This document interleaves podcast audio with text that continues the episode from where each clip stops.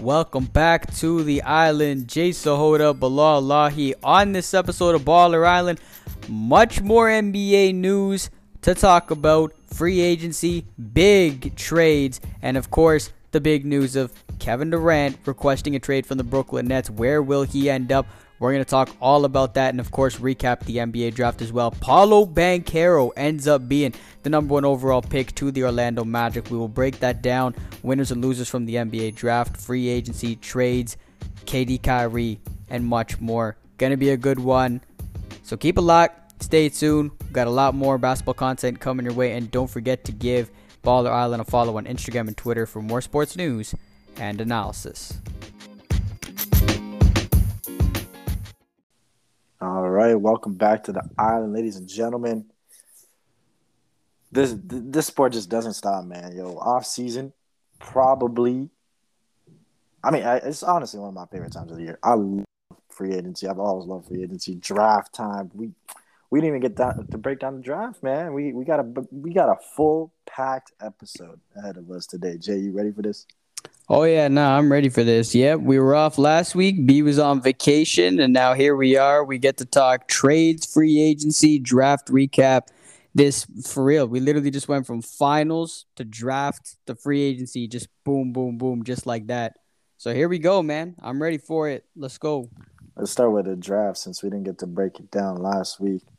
Um, we weren't too crazy into it as we were last time when we did our full, you know, draft breakdown and whatever. But literally the episode before the draft, we we did it on the Tuesday. The draft is on the Wednesday, or like the draft is on the Thursday. We did it on the Wednesday. And I'm like, you know what? Paolo's my number one guy. Paolo goes number one. It was kind of weird to me though how Orlando waited till the last second to kind of pick who they were picking. I mean, I, I thought it was kind of Jabari the whole way, kind of like the same way I was, and then it was Paolo, and then there was some really weird stuff with like the gambling lines, and apparently that was all weird out. Some insider info went on the Paolo, and then the money went on Jabari. It was just all over the place. Paolo to Orlando, Chet to OKC, and then Jabari goes three to Houston. Give me the takes from those three right there. I mean, yeah, the consensus, at least from us before the draft, was we both thought Jabari was going number one to Orlando, but we're not surprised that Paolo ended up going number one. I'm not surprised he ended up going number one. And especially the last, like, the few days leading up to the draft, like the Monday, Tuesday, Wednesday, you started hearing more rumblings on mm-hmm. Twitter and Bleacher Report and stuff like that saying Paolo's actually getting a lot of a lot of noise right now to go number one and he ended up going number one. It's it, it is impressive, honestly. And those three, honestly, it's a toss up. We talked about it last time. All three of them have such different, unique talents that they bring to the table. Any of those three could have ended up at number one. I'm not surprised that Paolo Banchero ended up being number one, going to Orlando. Chet goes two to OKC. Not surprised there. Joins a really young squad there. I think Chet will fill nicely in there. And then Jabari lands up in Houston. I don't know. Houston, eh, a lot of things will center around him, which is good. It'll be him and Jalen Green. But I think Jabari would have been a better fit in Orlando than Houston. But we'll see what happens there. But I'm not surprised. And then how about how about your call? I'm giving you the full credit for that Sacramento taking Keegan Murray at four. That was all you who called that on the on the last episode we had. Yeah, man. I was I was let me get to this one first because I was like, yo, um, you know, when the like you said, the rumblings are happening, like the all the lines and stuff are reflecting it. Then the, the morning of the draft, Woj kind of like stuck with it, right? Woj tweeted out that the one, two, three is still gonna be Jabari, Chet, and Paolo. And then so everybody's like, all right, it's kind of confirmed when Woj says it. And then later on, right before the draft, he kind of like covered himself and he's like, Paolo might go on. like, so like he kind of covered himself, but I agree with you. I think that I mean, I don't know. Like in OKC, just made the most sense out of the three. Paolo and o- in Orlando is kind of interesting because you got him and Franz basically as the two, and they're both big forwards that can handle the rock, which I kind of like. Wendell Carter's there. You got Cole Anthony. You got Jalen Suggs. I mean, you got five or six dudes now that you can actually kind of build towards something. So that's going to be interesting. Everybody can shoot on that team. Kind of interesting from there. Um, the Jabari one, I just don't like Houston's situation at all. But if I'm Houston, what do I want? I want the most competitive dude in the draft, kind of, because you know Kevin Porter and Jalen Green they jack up ISO shots. I need the dude that's gonna come set a culture, and that's Jabari Smith. So that should be interesting, bro. I don't know why I had that feeling. I just I felt it, and I don't like Keegan Murray like that, even though you know he kind of did his thing the other day in the summer league. But whatever. Jaden Ivey to Detroit's the story out of that. Jaden Ivey, Cade Cunningham backcourt now. You're talking for the next ten years. That's ridiculous. Bro, like, are you serious? Like, come on. Like, Cade wasn't. he's obviously my number one last year. Um, and then Jaden Ivey was the guy I've been talking about all year. It's like if if I was gonna build a backcourt from the last two drafts, this would be the backcourt right here. And I'm at like I feel like they play per, will play perfectly together. Jaden Ivey's kind of the combo athletic guard who, you know, not really the facilitator. Cade's a little more, you know, setting dudes up, but he'll take over when he needs to. Both big, strong guards. I love it, man. I absolutely love that. The Pistons got a nice starting five on paper right now. Like you talk about Cade and Jaden Ivey. I mean, bro, that's a that's a hell of a backcourt right there. You got Marvin Bagley up front, Isaiah Stewart, and Saddiq Bey, who honestly I was quite impressed mm-hmm. with them this season. And they did, traded back into the lottery and got Jalen Duren too. Yes, yes, they did. You're right. So you got him coming off the bench, Isaiah Livers off the bench. Um, they got a few guys, Cory Joseph, giving your, you know, how's your veteran presence? You got Kelly Olynyk also there the the Pistons are not bad. Like the Pistons and Magic are both they're far away from competing, but they have a lot of really good young talent. Yeah, least. they have a lot of good. So I would expect to see Orlando and Detroit take a little bit of a leap this year. Like if one of these two teams can compete for a play-in spot, mm-hmm. I think that's a big time positive, you know, step for either of these teams. Because usually, you know, a team you don't really expect kind of bumps up into that play-in spot right into like the 11 10 seed. So we'll see if one of these two teams can do because i really like orlando's talent man. You tell like a starting five of franz wagner paolo jalen suggs cole anthony and then you got markelle fultz off the bench wendell carter. They have a lot of t- chuma okeke jonathan isaac. Orlando has a lot of talent. I honestly really like the magic. Again they're really young they're far away from competing, but can one of these two teams? I, I really like the talent on both Orlando and Detroit, but which one of these teams can actually going to go and compete for a play-in spot next year will be interesting because that's one step in the right direction. So we'll see what happens there. Yeah, no doubt. I'm kind of staying in the top ten because the top ten is kind of where the money is in this one, but I want to look at Indiana right after the Jaden. We both I, we both called that one. Yeah, I mean we both like Benedict too. I just like we're gonna get to the Malcolm Brogdon thing in a little bit. They get rid of him. Um, they kind of they have so many two guards now on that team. Um, all young, all pretty good. They got you know Duarte. They got Halliburton, who they traded for last year. They got Mathurin now. They got. They still got Buddy Hield there. Um, you know, they got just so many guards now.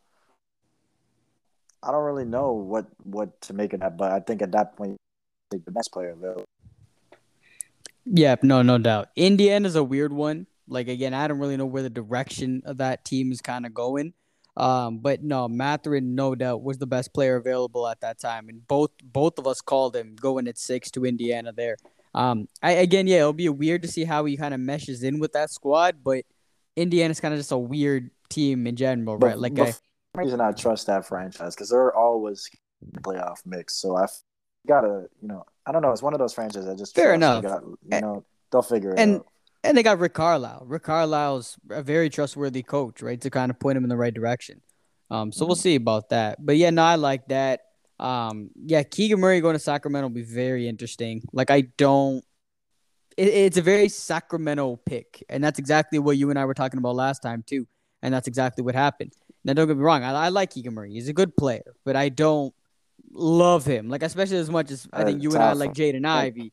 Yeah, like I, you know, and even even Mathurin to be honest. But I mean, we'll see. We'll see what happens if he actually lives up to that. But usually, when Sacramento does that, it doesn't really live up to the hype. The, the craziest thing about that is, is like, you're Sacramento, right? You've basically picked a point guard a bunch of drafts in a row. You picked them. You picked the Halliburton, right? You picked the Davion Mitchell last year. You picked Fox a couple years ago. You basically picked a point guard. I feel like in four or five drafts in a row. So if you picked Jaden Ivey, that would have been like your fourth point guard in consecutive drafts. True. They're kind of they're kind of like, yo, we don't want to pick another guard. If Jaden Ivey ends up being the best out of those four guards, it'll be like you know when kind of like Minnesota had those two picks and they picked two point guards over Steph Curry. They picked the Rubio and then they picked Johnny Flynn, and it's like you you missed on the one point guard you needed to hit on, basically. Absolutely. It'll be like that. So it'll be like Jaden Ivey will be the one point guard that you needed to hit on, but you picked.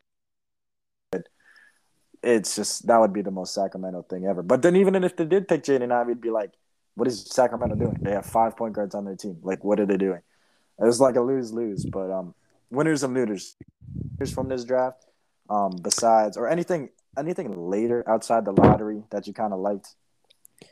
I honestly, I think Cleveland got a nice one with Ochai at 14. I know we both kind of mm-hmm. talked about that one before, I think. And Cleveland already, like I just talked about, seeing a team you don't expect to succeed go into the play in spot.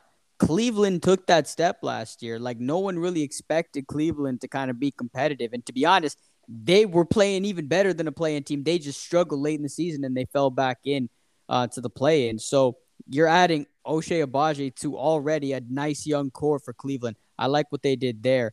Um, like you said, Jalen Duren ended up going to Detroit. I think that was kind of big for them as well.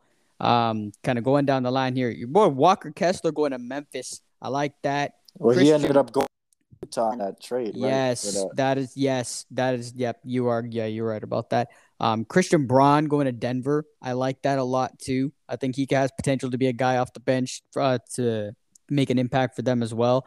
Um, Wendell Moore going to Dallas, not a bad one either. In terms of losses, I feel like I'm, I feel like we're a broken record by saying who's a loser of this draft. But like, what in the hell the New York Knicks doing again? Like I so hold up real quick, just just so I, I can at least confirm this. So they ended up with nobody, correct? Nobody. Uh, okay. Oh my I God. I literally took so many days to figure this out because as it was happening, right? I was reading it as it was happening and it was like they they had Jalen Duren. First of all, even before the draft, they're like everybody in the world was like, "Yo," especially in New York, was like, "We're we're trading up to get Jaden Ivey." Like that was the fish they wanted. They wanted to trade up to four and get Jaden Ivey, right? And that felt hundred percent doable. And then it was like they didn't do that. So then it was like, "Yo, are we gonna get Donovan Mitchell?" That didn't happen. Question with what I was doing, but that didn't happen either. Then it was like after Jalen Duren. They, I think it was to OKC first, and then OKC traded him to Detroit. Then Kemba got traded and bought out. There was a whole lot of movement. Like they traded with four different teams: Charlotte, um, New York. I mean, sorry, Charlotte, Detroit, and then New York. Kind of like and Detroit. All were like you know trading. I think out of at the end received like a first round pick like in 2027, something like that. So like they basically traded their first round pick, which was Jalen Duren, for like picks like way later on, which is obviously not what New York wants. New York's gonna put the pressure and do something right now. Wow, that makes no sense, man. I don't like. I, I don't know how the Knicks ma- manage to do this every year, man. Like they they they have a chance go out and get someone, and they get Jalen Duren, and then somehow they manage to go and trade him away and end up with nothing after that. That to me is the obvious loser of this draft, and like because they had to attach, sort of like what the Celtics did last year, right? They, the Kemba contract was so they had to give a pick just to get rid of Kemba. It worked out for Boston because they got Horford. Their first round pick that they got rid of Kemba with was Jalen Duren, right? So that remember last year we are talking, oh, they got Kemba and Fournier, and I was telling you guys, I'm like, yo, I watch these guys every single game. I'm like, these two guys didn't do nothing. They got rid of Fournier and they got rid of Kemba. It was like the biggest offseason disaster in like one year turnaround. now, like a team have to give out a, the day after the draft. That's they brutal. did a full statement. Like Leon Rose gave a statement. He's like, "I'm apologizing. Like, stay clear. We're just trust the process." Got a statement after the Jesus. draft. I've never seen it do that. Good lord. I like I feel like it's the same crap with the Knicks every year. Like gotta put a statement for some nonsense. They start drafting some dude no one's heard of. Like I I, I don't I don't know how how they keep this up, man. But it's just it's it's not good. Not good. Especially when you have some of these younger teams on the rise in the East too. Not a good look for uh for the Knicks at, at all there. But um, in terms of some other ones, an, another one deep deep in the first round, TyTy Washington to Memphis. Memphis Memphis got some nice ones there. They got a nice one there, and then round two. Um, speaking of guards in Indiana, they picked up our guy Andrew Nembhard at the top of the second round. Um, and then we had um, I exactly who I thought the Raps were gonna pick, the one with Christian Koloko, exactly how I screwed that one up. Yeah, no surprise there. But yeah, that's kind of th- those are kind of the main ones um, that that kind of I, I took away from that. How about you? Um, I got I got a couple more that you didn't even mention. I mean, I just like base gambles right at this point in the draft, but um, I mean, the earliest one I like. I mean, AJ Griffin to Atlanta. I feel like that could be really solid. If True. They traded Kevin Huerter. Um, now you got like another dude who can shoot the lights out, and he's not really a liability. Like he's going to be a three and D guy right away. Something that Huerter wasn't really. He was only the half of it. He was the three part. He wasn't the D part. AJ Griffin will be able to do both of that. Um, I think it could be a nice rotation piece in the playoffs, like straight away. We always we already knew he could be a, a guy to contribute right away. Um, then later on in the draft, I felt like you know Andrew. I was kind of shocked at how high he went. I still don't really know what Indiana's doing, but I feel like Andrew's going to be a, a, solid backup guard in this league. Nothing too crazy. The other ones I want to mention. Oh, here we go. Yes, Patrick Baldwin to Golden State because Patrick Baldwin did not have a good year at all last year. But at the end of the first round, you take a guy like this, a guy with high school status. You know, in high school, he was, I'm pretty sure, the fifth overall player in high school just one year ago, the fifth overall player. And they take him at 28. And at, I mean, you're just saying, like, yo, with all these dudes this young, you're just like, yo, maybe he just had one bad year. Maybe the college system wasn't right for him. Maybe this wasn't right for him because we saw the talent the one year before, and he was the fifth guy, best guy out of everybody in this draft. So that is a pretty big gamble that I like. I also like Isaiah Mobley to Cleveland. You got to keep your stars happy. Evan Mobley, you bring his brother on. How could you not love that? That's just beautiful over there. And then I know I've kind of been toasting this guy all year, and I was toasting him when I was talking about Alabama a lot, JD Davison. But now you're a Celtic, you don't get the toast. Eh. At 53, at, with that athleticism, take the flyer. I love it. Take the flyer.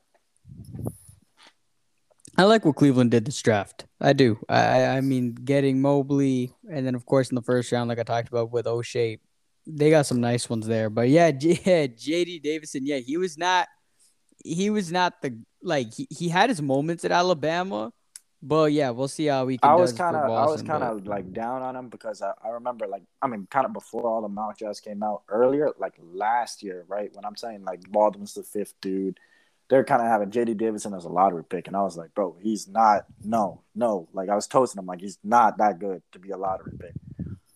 But if he falls to the second, that's when you take a flyer, right? At some yep. at fifty three, why not? Um, let's hit the let's hit the fun stuff now, though. Let's hit the fun yep. stuff. Oh yeah. Let's let's start with the trades. Um, kind of go in order here. So I'm gonna start with this Dejounte Murray one. Okay, so Dejounte Murray to Atlanta, crazy because I thought I was like, yo, I thought the Spurs traded Derrick White because they had to make a decision Derrick White or DeJounte Murray. They traded Derrick White. Now they flip DeJounte Murray. There's so many pieces I want to go with this, but the, the trade is they get the Hawks send out Gallo, who eventually got cut, signed with the Celtics, and they gave up multiple first round picks. So they gave up a 2023 and a 2025 and a 2027 first round pick. So you can't give it up in consecutive years. That's like the Brooklyn Celtics rule. But 2023, 2025, 2027. The thing about this that was interesting to me, they don't really do this. Since the Celtics did that to the Nets when they got the Tatum and Brown, two of those picks are unprotected. So Atlanta's kind of going all in on this DeJounte Murray thing. And San Antonio's hoping in four years, yo, if uh if Atlanta's not good, we could be having another lottery pick. But um DeJounte Murray in Atlanta, I'm kind of curious what you think about this fit. It's a weird one because DeJounte, yeah, he was the best player in San Antonio all of like last year. You know, he was up and coming. He's still very young. Now you put him in this core with Trae Young and some of these other younger guys in Atlanta. It's an inter- it's an interesting one for me. Uh, but just thinking about it in terms of star power, having Trae and DeJounte, and the Hawks were already a scary team in general. Last year they kind of dropped off a little bit, but having those two, I feel like that's a scary sight. And Atlanta, I mean, I know they kind of gave up a few guys there, but this is still pretty big for them. So now you're looking at a starting lineup of potentially Trae Young, DeJounte Murray, DeAndre Hunter, Clint Capela, and John Collins. That's not bad. And then you got Bogdanovich coming off the bench, Okongwu off the bench, AJ Griffin from the draft. The mm-hmm. Hawks, uh, they look good. Yeah, they look good. And I think, again, with that star power there for a team that went to the Eastern Conference Finals two years ago, I like it for Atlanta. I like it. It's a gamble, but I like it. And they're young. No, that's the thing that surprised me the most was that in this trade, they didn't give up Huerter. They didn't give up John Collins. Since John Collins has been in trade rumors for like years now. They didn't give up him. They didn't they didn't give up DeAndre. I was thinking at least one of those. I thought Spurs wanted the most out of any of those dudes, and they didn't give up any of them guys, which was pretty surprising. They kept the. Um, I think what Atlanta's here is just kind of like what does Trae lack the most? Trae just lacks defense. Like he every single possession. You bring in Dejounte Murray, who's in one of the offensive teams every single year.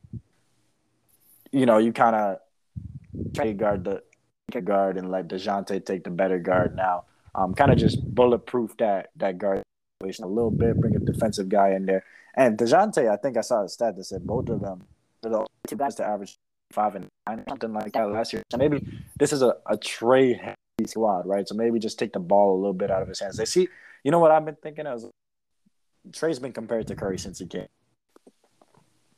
The way Curry moves without the ball, though, that's something Trae can't do. So they in, and they're gonna try and use Curry, uh, Trae a little bit more off ball. See how that works. It's an interesting fit for sure. Yeah, no, no doubt. It definitely is an interesting fit. But if I'm an Atlanta fan, no doubt it's it's exciting. It's exciting to have mm-hmm. those two guys there, and then like we mentioned that they still have the the core of this team still there with Hunter, Collins, Capela, and Bogdanovich. So I don't know. The Hawks will be another exciting team once again next season when I look at it. It's probably, I think this trade's even. The Hawks even crazier though. This is honestly when you, when I saw the package for this trade, oh my god, nuts! Was, like, is Anthony's deal too, or you gave up five picks for this dude? I'm telling you, since Boston did that thing to Brooklyn, picks move like that since the, until this year. Just don't be moving like that. What did they give up here? Give up. I mean, they gave up Malik Beasley and Patrick Beverley, two rotation guys, but Utah's not going to. So those are two dudes you probably that are like starters on. So did they give up an year, an unprotected pick two years from now, and an unprotected three years from now, and then a top five protected pick 2029. So Minnesota, if real here, does this go Gobert make them? No, like I don't, I don't really see it like no. that. So does this make team five years? I don't know about five years. Because like it, who knows what happens in years? So stuff changes. So I mean, it's not like you're getting a top ten guy right. You go bear, right? You're gonna play like it's not. I've never been the craziest Rudy Gobert guy, but we see this every single year and happens to this dude. Um, when he court, this is like I feel like in one or two years, this thing could be just completely blown up, and Minnesota could be in real trouble when they're given all their picks. True. Do not see this going bankrupt in two years? Absolutely, and it's Minnesota for crying out loud that we're talking about it. The crazy thing about they get Tim Connolly from the Nuggets to be a boatload of money to be their president of basketball operations, and this is his first move. And finally, dead. like he's a good dude. He's a solid gentleman.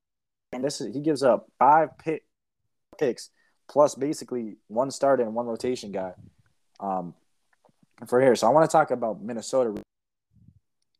D'Lo, who D'Lo hasn't really been relevant in years. Anthony Edwards, who's a uh, abs three. Yep. Apparently, they're super. Jack Vanderbilt, congratulations. I'm not really with at the four, which I feel like KAT is low key a four. Like I feel like that's more his his Mm. position. He wants to shoot the three. He's not really Yeah. and then Gobert at the five. So the five, starting five is pretty decent. But I would rather have Patrick Beverley on this squad than D'Angelo Russell, um, unless they're keeping him to maybe flip him again, something else. But I feel like what they're kind of thinking here is KAT on defense. Same kind of thing with Trae. You give Rudy Gobert there, so now KAT doesn't worry too much. The dirty work's kind of done by Gobert. But is it worth fifty mil? Fifty mil picks? I don't really see. I I don't see it either. Like it's one thing. Now, if this trade was the same package for Donovan Mitchell, now I'd be like, all right, now we're talking. But Rudy Gobert, like, like sure the dude's good, but like I he I do don't think he's worth that much. Like that's a lot of like picks, a lot like that's a move that that a team would make to to win now. Minnesota, for God's sakes, this this team could not hold a 20 point lead for the life of them in the, in, in the playoffs this season. They they need a little bit more. You know what I mean? They need what Minnesota needed was like a CP3 kind of player. Does that make sense? They needed a guy who can come in with veteran leadership, who's had a lot of experience winning, and to kind of get these dudes in order. Rudy Gobert is coming from Utah. Utah has been struggling to win in the playoffs for the last like four or five years, and that's the dude that you add to this. I just And I he's a can't- major part of that because he's yeah. on the floor in the playoffs. Exactly my point. It just it's not what the Timberwolves needed unless they have something else uh, uh, up their sleeve. But with what draft picks are you gonna are you gonna use now? Like you don't have the you don't have the picks or the assets to go and make another big splash. Like D'Lo will only get you so far in that way, but you don't want to give up anything else. You're not to get Anthony Edwards and KAT are your are your core. Those are two exceptional players. Rudy Gobert's a great addition to that, but like he's not gonna get you over the hump in a in a conference with the Warriors and the Suns and the Grizzlies and and all these damn the Mavericks. Like there's too many good teams in this Western Conference, man. Way too many good teams. And you just named four teams off the top of your head that are going to be better than this team. Then Denver, who's getting their guys back. Yes, facts. Plus, you're going to add the Clippers, who's getting their guys back. Yes, that's Right, right. so I haven't, that's I haven't heard that's- Kawhi Leonard's name in like two years. Teams, right? You know, there's always one team that comes out of nowhere, right?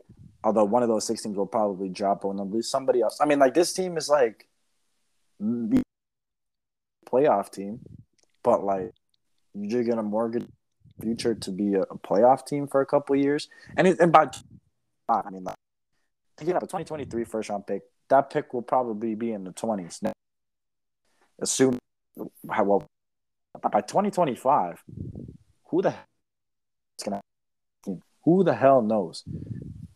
I mean, you're just basically banking on Anthony Edwards to be like, just take a massive leap and already be kind of like, basically skip a couple steps and be Luka level and Trae Young. You know what I'm saying? Like, just Yep. basically skip a few- couple steps and we're already looking at like he's generational talent or. But Yeah. this is pretty interesting because who the hell again? Yeah, Danny Ainge. Danny Ainge and his picks, man. I don't know how he's doing this, but like Boston last year and like was kind of throwing his name and, and the I'm like, bro, Danny Ainge, my life, I was was GMs. He's just the problem. He just the picks, but like you see now when he was getting trash for Boston on draft picks, he's basically built. He's basically bit the Jayson Tatum. Nobody thought he was worthy of going um number. They traded back three. Jaylen Brown. Nobody thought he was going to do that. I wanted freaking Kris Dunn instead of Jaylen Brown. They wanted. They got you know Williams at like twenty something. That's a crazy pick. Grant Williams at twenty something. Pritchard at twenty something. Like finals rotation guys are not damage. He basically gets to refresh, reboost the same way he did with Boston with all of this cash, and he has the ability, if he wanted to, he could trade. He has so many assets. A Mitchell plus all picks for maybe KD, or we could do this. He got Royce. He traded Royce O'Neale for a pick. This dude has a stars on the market or whoever I mean, I'm kind of like it's they're set now. Better at blowing up a squad in Danny Ainge. And the crazy part is like it's not like he like we're just saying like blowing up a squad. He didn't even really blow up the squad, if you know what I'm saying. Like he all he did was move Rudy Gobert, who sure was a part of the core in Utah, but like it, I feel like now that you like you said, Utah has this massive pool of assets now, what is Utah doing next? Right? Do they go out and make a trade for KD or Kyrie? Do they go and do something like that, make a big splash, and Utah's all of a sudden now we're like, whoa, now we're talking like, what is Utah gonna do next?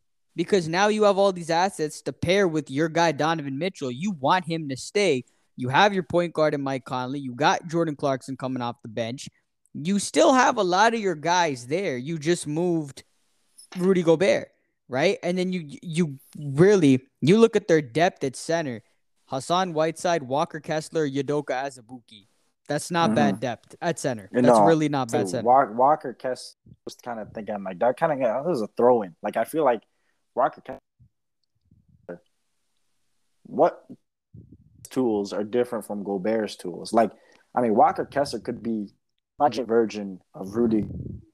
Yes. At like at like a tenth of the price. You know what I'm saying? Yep. Hundred percent. All of all of this from it, and I'm like, wow, this is crazy. So I'm like, like Mike Conley will stay. I feel like Mike Conley and Clarkson are right now is what I'm hearing is they're just poop around Donovan Mitchell. So basically, poached Will Hardy from the Celtics to be their next head coach. Who Hardy was Udoka like basically coach coaching the Celtics. Will Hardy and Udoka were basically the Celtics. Udoka's the head coach, but Will Hardy was the right hand man. And what does Danny Ainge do? He's looking at the Celtics with a closer eye than anybody else. He's taking Will. Um, but they're just gonna, I guess, retool around Donovan Mitchell. I, I don't think he's trying to get rid of Mike Conley next because Mike Conley hasn't been in years. Facts. Nah, it's facts. He had like one good year within the past like four years, but yeah, he hasn't really been as relevant after that. But yeah, it'll, it'll be really interesting to see what Utah does what they do next because, like I said, you want to keep Donovan Mitchell. You want to build around him. So what do they do there? Another random team to kind of throw out there too is is a team like Portland. Like they're kind of just chilling there, not mm. sure what to do. Are, are they going to do something to pair something with Dame? So you got some of these. I want to I want to touch on that, but finish your thought. Portland's weird. Yeah, no, I was just saying that like you have some of these teams now that made moves right? Because for the longest time in Utah, it was Gobert and Donovan Mitchell. For the longest time in Portland, it was Dame and CJ.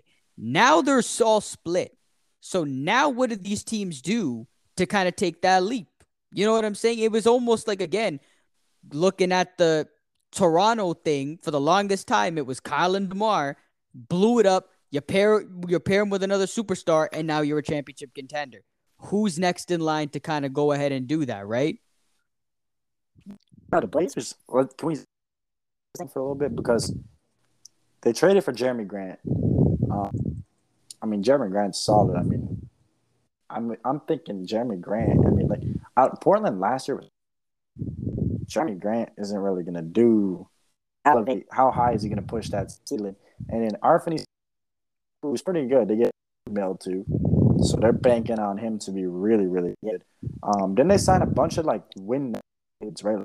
Signed Gary Payton, second from the Warriors, who yep. we all love, but like contender, right? Like, does Portland have dudes to contend? So they get they do who you you re-sign Nurkic if you're trying to win now.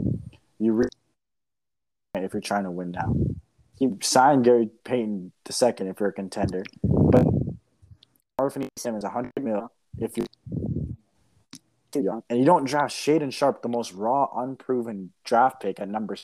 You're trying to win now, so I'm they got a couple dudes to win now, a couple that now we're gonna play for five years. It's confusing.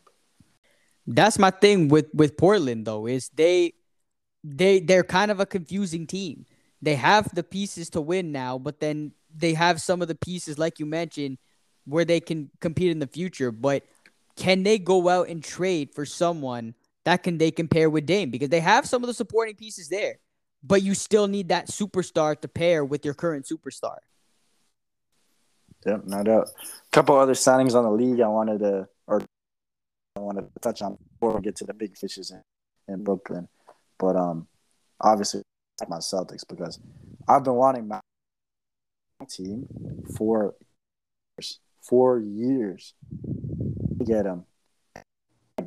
Him and, and we have Gallo now too. So two biggest holes for me as a Celtics fan, I was like, even last week, I think I was saying, I'm like, everybody and around the edges. And that's exactly what they did, right? They added a vet who can score spot what they needed because Jay and Jayson Tatum are carrying or playing way minutes at the wing spot. Yeah, another dude that can score Gallo off the bench and he he checking. That's exactly what you need. Then you add Malcolm Brogdon, the most steady dude in the league. He's not going to make a single mistake all game. He's going to be clamps on defense, and he can shoot the. And he's six foot five, and now they small. They can play him and Smart together. They, I mean, look at their their point guard depth. Him, Smart, and Derrick White, and Pritchard. Like those are four Oof. good guards. They're gonna play defense and work you. Um, now we like ten man rotation. I think ten dudes that can play because I think their depth kind of hurt them a little bit. But the fact that Brad Stevens gave up basically Ben Nesmith, who was ready to give up, was drafted as the best shooter in the draft, couldn't make it. Theis, that's all right. Then end of the bench guys, Juwan and Malik Fitts, just as the end of the bench that weren't seeing no light, and they give up a first round next year, um, which is on the opposite beat of Danny Ainge. We're talking Danny Ainge is just picks. Brad Stevens gets there, gives up a first round pick to get Horford, gives up a first round pick, gives up a first round pick to get Malcolm Brogdon. Like we're every single move Vince has made is now, and like why not? Why not? You got two dudes entering your prime like this. Like I've I've been wanting this dude on my squad since he came into the league. I just love everything about his game. I'm so happy with it. I like this move a lot for your Celtics, and it's ironic because literally after the finals, as we were wrapping up the NBA finals, we were talking about what's Boston gonna do in free agency to address their bench because they didn't get a lot of production when it counted. Right, they were getting a lot from their starters, but they weren't getting jack all from their bench. Now, having said that, Derrick White didn't perform in the finals, but he's still a solid piece off the bench, and we both know that. So is Grant Williams. Both that's two guys right there that both can produce. Payton Pritchard, when he gets going, he can be that dude, and he'll keep growing. He's still young. He's he'll, he'll keep growing. That's three. Now you add a fourth in Malcolm Brogdon. Who I'm I'm with you. I'm a big fan of Malcolm Brogdon. Dude's a ball player, great defender. He can shoot. He's a tough player too. That's a great fit, especially for what Boston does, being the best defensive team in, in the association this past season. And you add Malcolm Brogdon to that mix, you're now adding another rotation player, a guy who can fit your scheme on like on defense. This was a really good get for Boston. I'm excited to see how it pans out when they actually play next season. But on paper, this looks terrific. I, I'm I'm really happy for your Celtics on what they were able to do here. This is exactly what they needed to do, and they didn't even take them time. Took it was been like what two weeks since the finals wrapped up. Boom, you already you you've already addressed your need already. Good stuff by Brad Stevens. No, no, I'm, I'm super happy. I can't even wait for season because this. I mean, Brogdon and Gallo. Like Gallo, I mean, at least Brogdon fits the thing where it's just switch every guard everybody.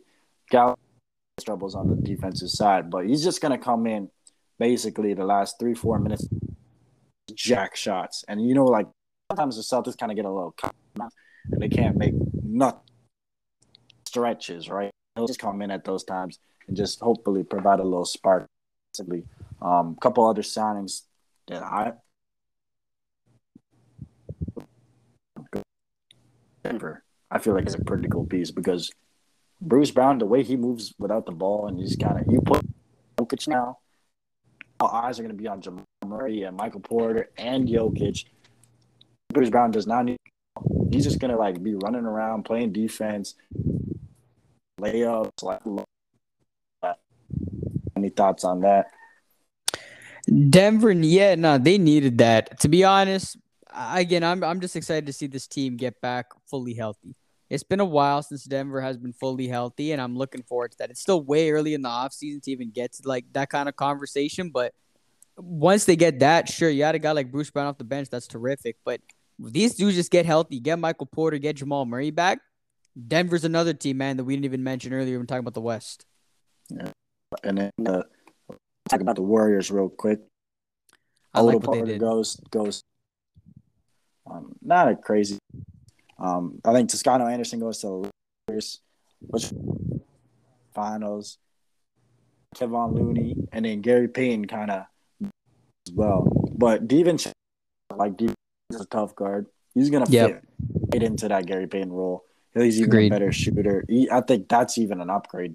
Um, Devin, um, and then they signed Patrick Baldwin, but going a little trying around the edges, same thing. They're deep into the luxury, so nothing too crazy. You, is there any other signings that kind of over here?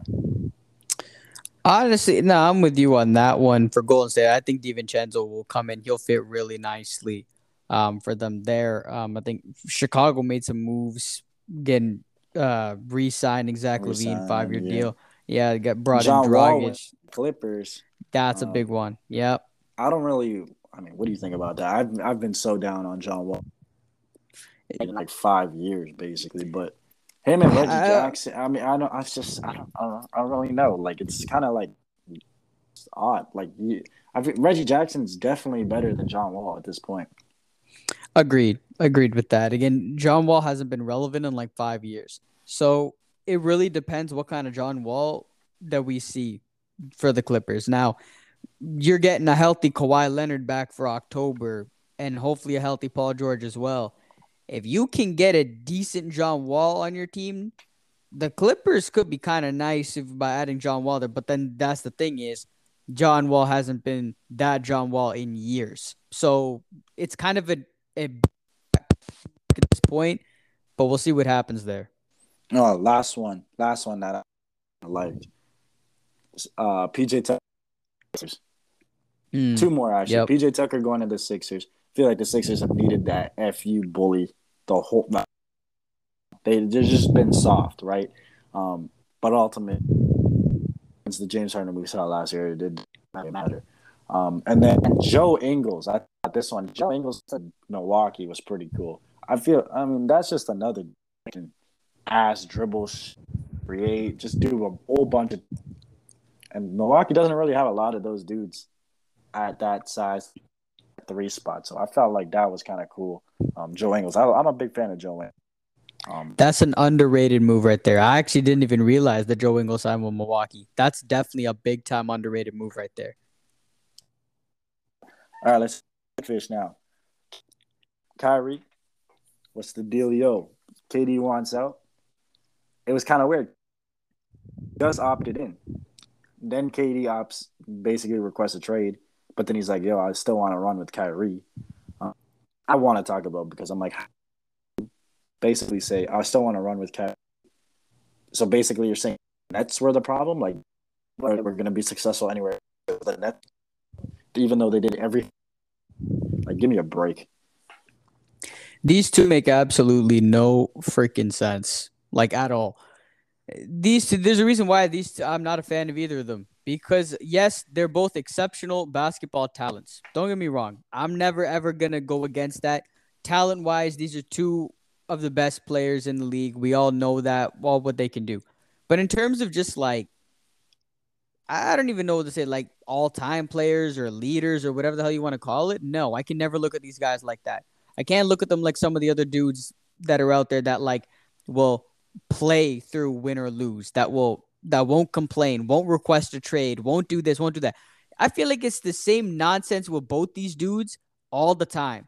KD's bouncing. KD can't win in OKC. Okay, I'll go to Golden State. Then he's like, oh, okay, no, let's build a super team in Brooklyn. Oh no, we can't do it. Oh, okay, I want out. Like, pick or choose, buddy. Like, you can't. Like, if you're so great, do it.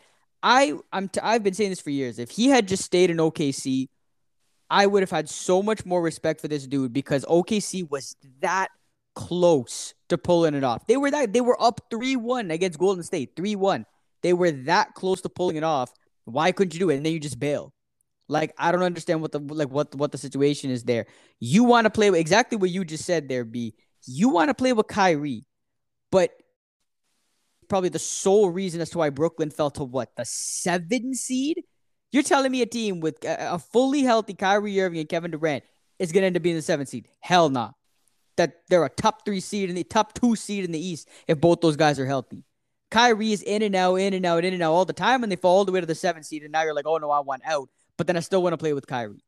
These two make absolutely no sense.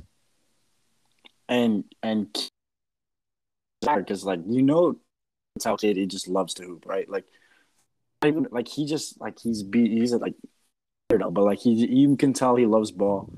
Kyrie's like like you kind of question like does he even like ball? Like you know what i'm saying? Because he sits out for like reasons. Like sometimes he's just like nah, you know? Eat breakfast today or something. Like you know just come bullshit like i'm like it's weird to me how close they are and KD's like not turned of that. Um but the thing to me was like yo when KD requested this trade i was already like and then i the, the initial report said wants to go to Phoenix or Miami. Ridiculous, like, honestly. Are you serious? You leave the culture and the league right now. Go this shit on your own.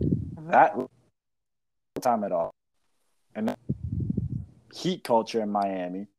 My best regular season regular season basketball last year with Phoenix.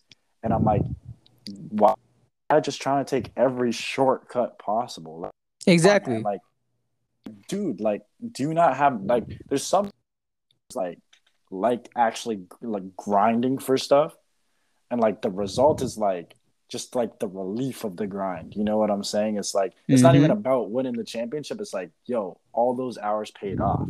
His is like the opposite. It's like the champ. It's like you know, it's like the backward stuff doesn't even matter. I, I don't understand it. And plus, Brooklyn is like when they signed him in the first year, remember he was still coming off his Achilles, so they gave him the max four or five year deal. Um, with one year, he, knowing he wasn't even going to play because he was coming off his Achilles, so they paid him like basically more money per year than the max, and they gave him everything. They were signing his boy DeAndre Jordan. They were mm-hmm. saying, "You want Steve Nash? Here's Steve Nash." I'm like, "That's you. That's on you." Like I can't believe like he's like they're so ignorant to be like, "Nah, this is Sean Marks' fault." Like what? It's ridiculous. It makes absolutely no sense. Now, obviously, the only way I'm not going to talk shit about KD is if he end, if he eventually ends up becoming a Raptor. Then I won't talk shit about him. But other than that, it's like, look, like you you literally can't exactly your point. I don't like people that just go and take shortcut. Look look at Giannis. Like that was so like cool to watch a guy go through it all with that team who hasn't been with finals in like 50 years or won a title in 50 years go through the process of losing in the playoffs. They didn't give up. They they had a 2-0 lead in the Eastern Conference Finals and blew it.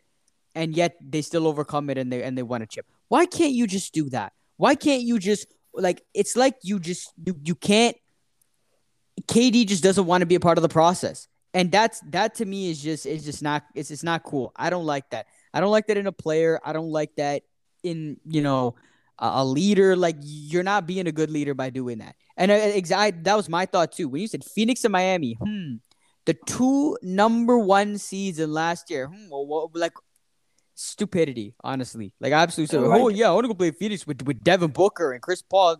Dude, like why? Why do you need to do that? You're Kevin Durant. You're friggin' Kevin Durant. Like you, you have, you could win a game on your own. He has won games on his own, playoff games on his own.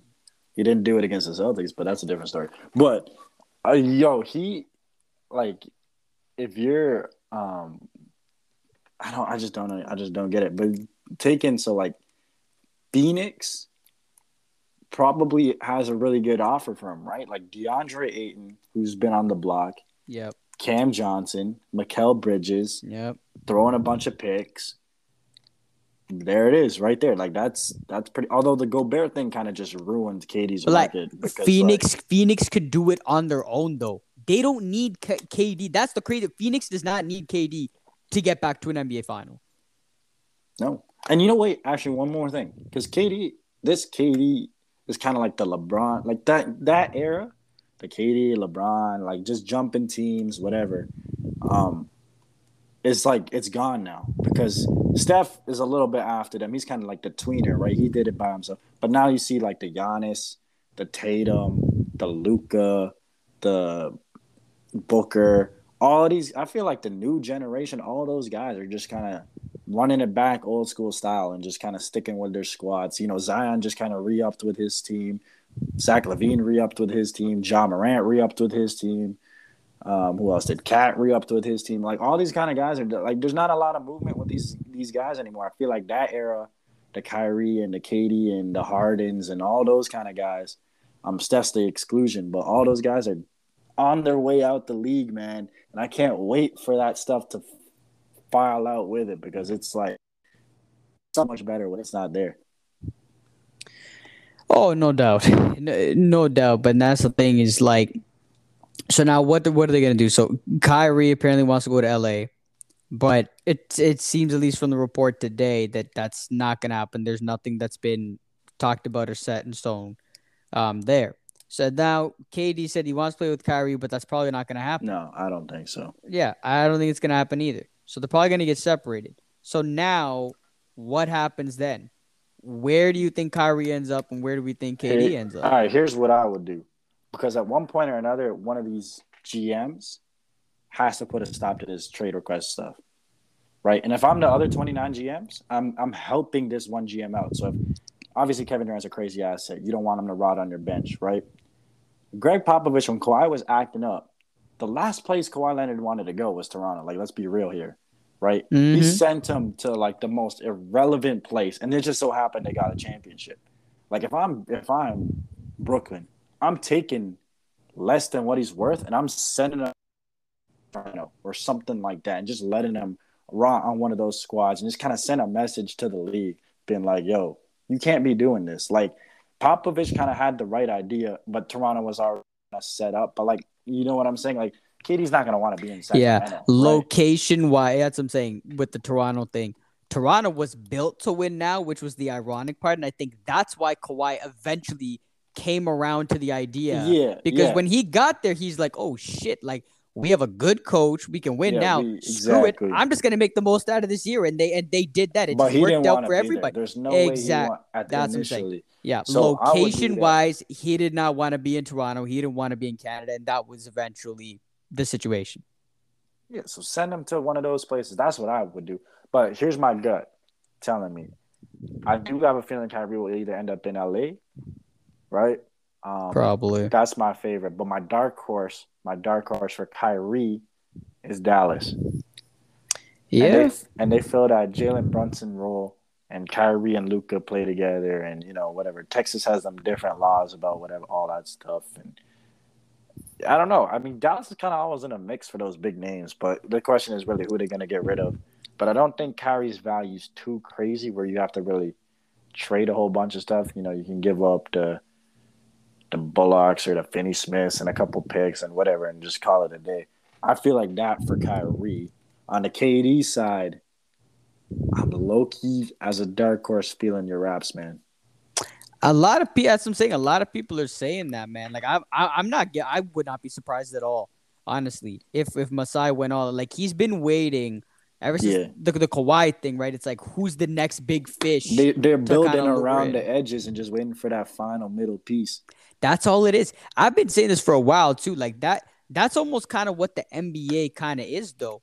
If you just need yeah, to but build, they kind of do it in the reverse way because like they're missing the biggest piece. You know what I'm saying? Like always. So Yep. like even even then they had the good they had the good role players, the good rotation Yep. players. But like those are way easier to find, right? Like yep, you, these kind of guys don't just come along. So yep, exactly. they're No. kind of building it from the outside in.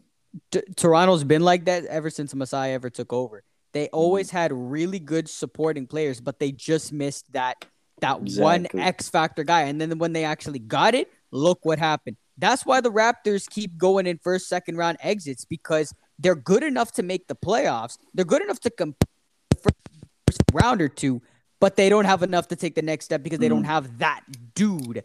KD is that dude. Kawhi was that dude. KD is that dude. Now they might have to give up a few guys though. Like Pascal might be gone. OG Oh. is Oh, definitely on. gone. Here's here's what we're talking right now. OG's been on the block for a minute. yeah, And no, he's gone. I'm surprised they didn't flip him for the number seven overall pick because I'm like number seven for OG. Like, come on, I'm I'm 100 percent taking that. I was shocked they didn't. Um, but here's what we're looking at right now. You you tell me, are you giving up Scotty? Yes or no? No, No. I'd give up Pascal, but I'm not giving up Scotty. If you give up Scotty though, right now, is, is you guys not the the favorites for the chip? If we if we give up Scotty, And you get KD, you just flip them. uh, I, I yeah, I could see it. I could see that, but I could see that either way. I think Scotty, if he takes that second year leap, I think they're still fine. All right, so you would you okay? So you, Scotty's off limits. Yeah, I think he's he's your future, man. You can't you can't you can't mess Yeah, with but if you if you can win a championship in three years, like that's why I was kind of like the Lakers thing. They gave up their whole future, but they still got the one ring. Like that's what you do it for. That's true, and this is this is different than the Kawhi because thing. because uh, but like VanVleet and Siakam, are they even going to be really there for for things future? Scotty's future. True, true that, true that, and it's also that, that's what I'm saying. Kawhi's thing you knew is a one year thing. It was a You're rental, in exactly. this case, you're taking on Durant's contract, so he's gonna be here for a few years. Yeah. So that's a good point. He's on a four year deal. Um, the thing is, though, I mean, like you can say it's a four year deal, but who knows these days, right? He can be out. At, I mean, year one, he'd be like, "Nah, I don't want to play." But this is kind of like his last shot. I feel like to actually play. So, and I feel like he'll age fine. Like he's 34. Like it doesn't. I feel like in four years, it's not going to be super different. I don't think he'll fall off like dudes normally do at that age. So you take in OG, Siakam, Trent, and a pick. Those four right there. I would do it. Or even honestly, you know what? Now that I think about it, like again, I personally I would rather not give up Scotty, but with the way Pascal has played and you pair him, you you are right. You are right. You you, you kind of got me a little excited with that, man. Pascal, Fred, and KD. That's a that's a nice that's a nice core that you'll have there for a Yeah, few. but realistically, it would have to be, I mean, Scotty and Siakam, or Scotty and a boatload of picks. It's Like, one of those. Two, it's one of those. One of those two's gone. I think if you're gonna trade for KD, OG is hundred and ten percent gone. Gary Trent's probably added in there. You're adding in a few picks, and then either Scotty or Pascal. One of those two is gone. I wouldn't be surprised. If, I mean, you wouldn't. I mean, I could see both. Like, why not? But um, shoot, like I can't believe. I, I mean, that would be shoot. I just want him out the East, to be honest. Um, Oh my God! If he goes to the west, if he goes to the west, holy shit! Anywhere but Golden State, man. Don't go back to Golden State. Yo, Like, that would just I like heard a thing about that though, and I just wanted to talk because look, Golden State yeah, dudes. Imagine if they flip Wiggins, Poole, oh, Kuminga, not again. Wiseman. No, no, but like that's like that's not a bad package, right? Like Wiseman, it's Wiseman not. was the second overall pick. Kuminga was top five or whatever.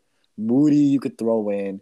Wiggins is like revitalized, and Jordan Poole. You throw out all those guys in there, and you get KD. Well, I mean, like it's a good package, but come on, nobody wants to see KD go back to Golden even, State. I don't even think like, Golden State wants to see it. I heard like a thing. They're like, yeah, they're open to it, but like they don't really want him there. like exactly. What uh, what about uh Memphis? I met Memphis being thrown around, and I'm like, yo, that could low key be a nice spot for But him. who? What's the package here? Is it going to be centered around Desmond Bane? Like, I don't believe that. Be Desmond Bane mm-hmm. and and and Jaren Jackson. Yep. And extra stuff. Um, throw Dillon Brooks in there too. Throw Dillon Brooks. What about? What about you flip him? I mean, I feel like Phoenix low key still has probably the best package. I mean, the Miami one's kind of weird because I don't think they can trade Bam. I think I saw that that he's on like some rookie deal. Same thing with Phoenix because Brooklyn wanted Devin Booker, and I don't think Phoenix with the rookie uh, extension or whatever they couldn't trade Booker.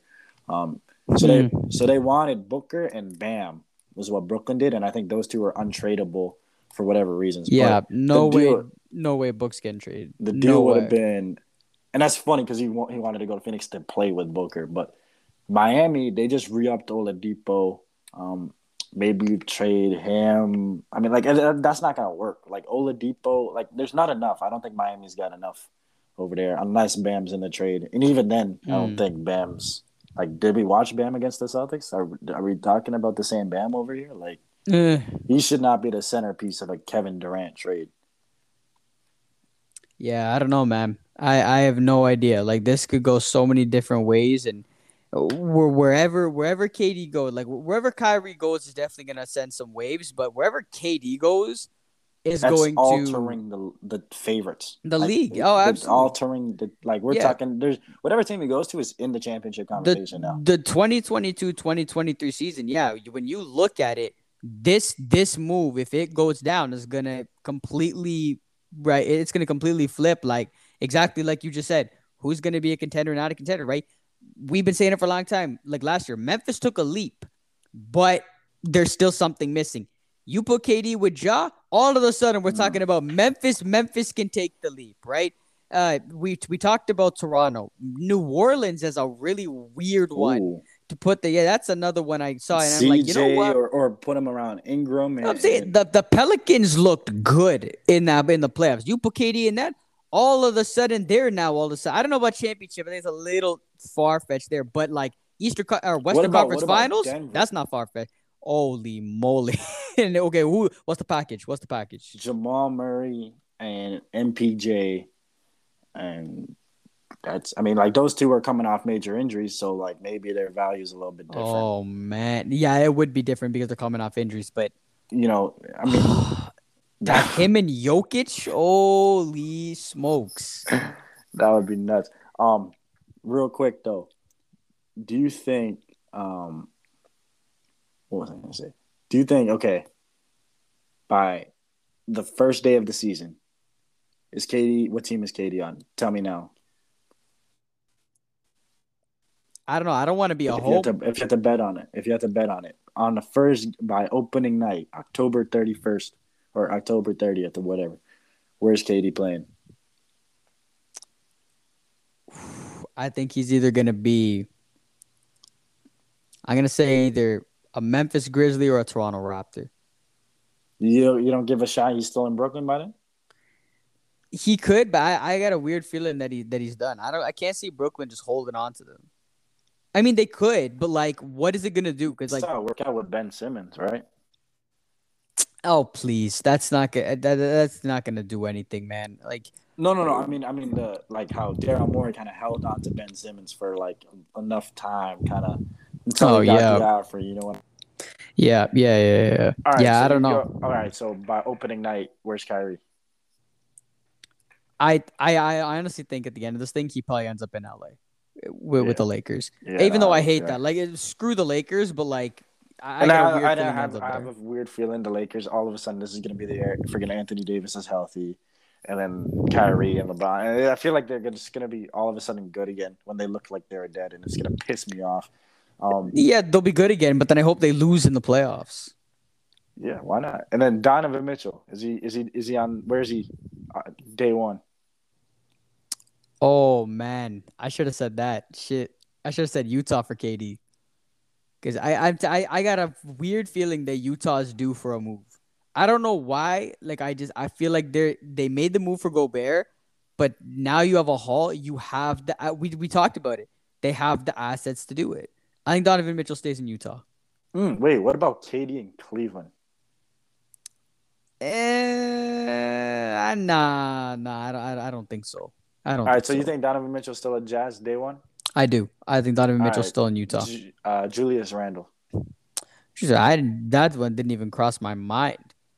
I would say probably still a Knick. I'm, I feel like that dude's. I don't know what happened in the one year when he was like a top five MVP guy and then getting booed by his own fans. But I don't know one hit, one hit, one hit wonder for the Knicks. But like there was like and I'm real anti over there too. Um, I'm just glad that there was there was a rumor and there was some times when there was some Jaylen Brown for KD talk and I was not needing it. And I'm so glad they basically said no by trading for the Brogdon and doing whatever. Um, but I can't wait to see how this plays out, man. Any any closing thoughts over here? Yeah, man, this get I I just can't wait to see what happens, man, with this KD thing. Like I've been I've been talking about it all week with you know with people. It's just like, where is he gonna end up? Yo, You know, tell me that tell me the, the notifications haven't slowed down like radio silent over the last couple days though. Oh, they have. Yeah, it they was have. like It- it was like bang bang bang bang, and then like I just been kind of on my Yeah, edge. it's due, man. happened. it's due. It's It's for uh, uh the, the exactly. Reddit horns to show up on my phone. Yeah, exactly. No, no, yeah. By the end of the week, it's I, I'm expecting something to go down. By Like, the I- end of the week, yeah, it's a weird that's thing again. All right, This, this this is how I am as a homer, man. Like I I I I, don't love KD, but if he ends up being a Raptor, man, I how how could you not be excited? And I think partially that's because we know what that bro. we know what that fit. Not even just the winning. The the Raptors have been a playoff team for what like eight of the last nine years. It's it's that that 2019 season. You want that again. You want that feeling again. That season was unforgettable, even for you as a Boston fan. But being a person from Toronto, Of you know, like having that in our city, man, was like incredible. We want that again. You add KD to this team, all of a sudden we're like, we're running it back to- from That's what I'm 2019. Here we go you. It's- again. It's So- the, the it's addicting, man. But it's it's not just for us though. It's for Memphis, New Orleans, Portland, Utah, like all these damn teams that are searching for it. Who is the one that Hey, comes away with it? That's Who why makes the move? champagne bass, bro. It's that special. Exactly. So who comes out with it, man? That's that that no, that, that's my closing thoughts for this one, man. Where Hey, does man. KD end up? I can't wait. Hopefully It's the next world, week we'll that's the something to talk about. million billion dollar question, bro.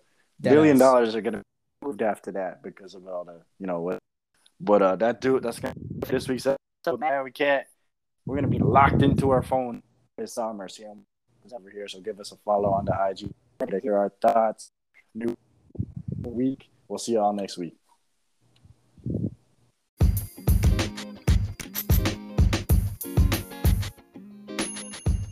Thank you for listening to another episode of Baller Island. Keep it locked, stay tuned. We got a lot more sports content coming your way. And don't forget to give us a follow on Instagram and Twitter for more sports news and analysis.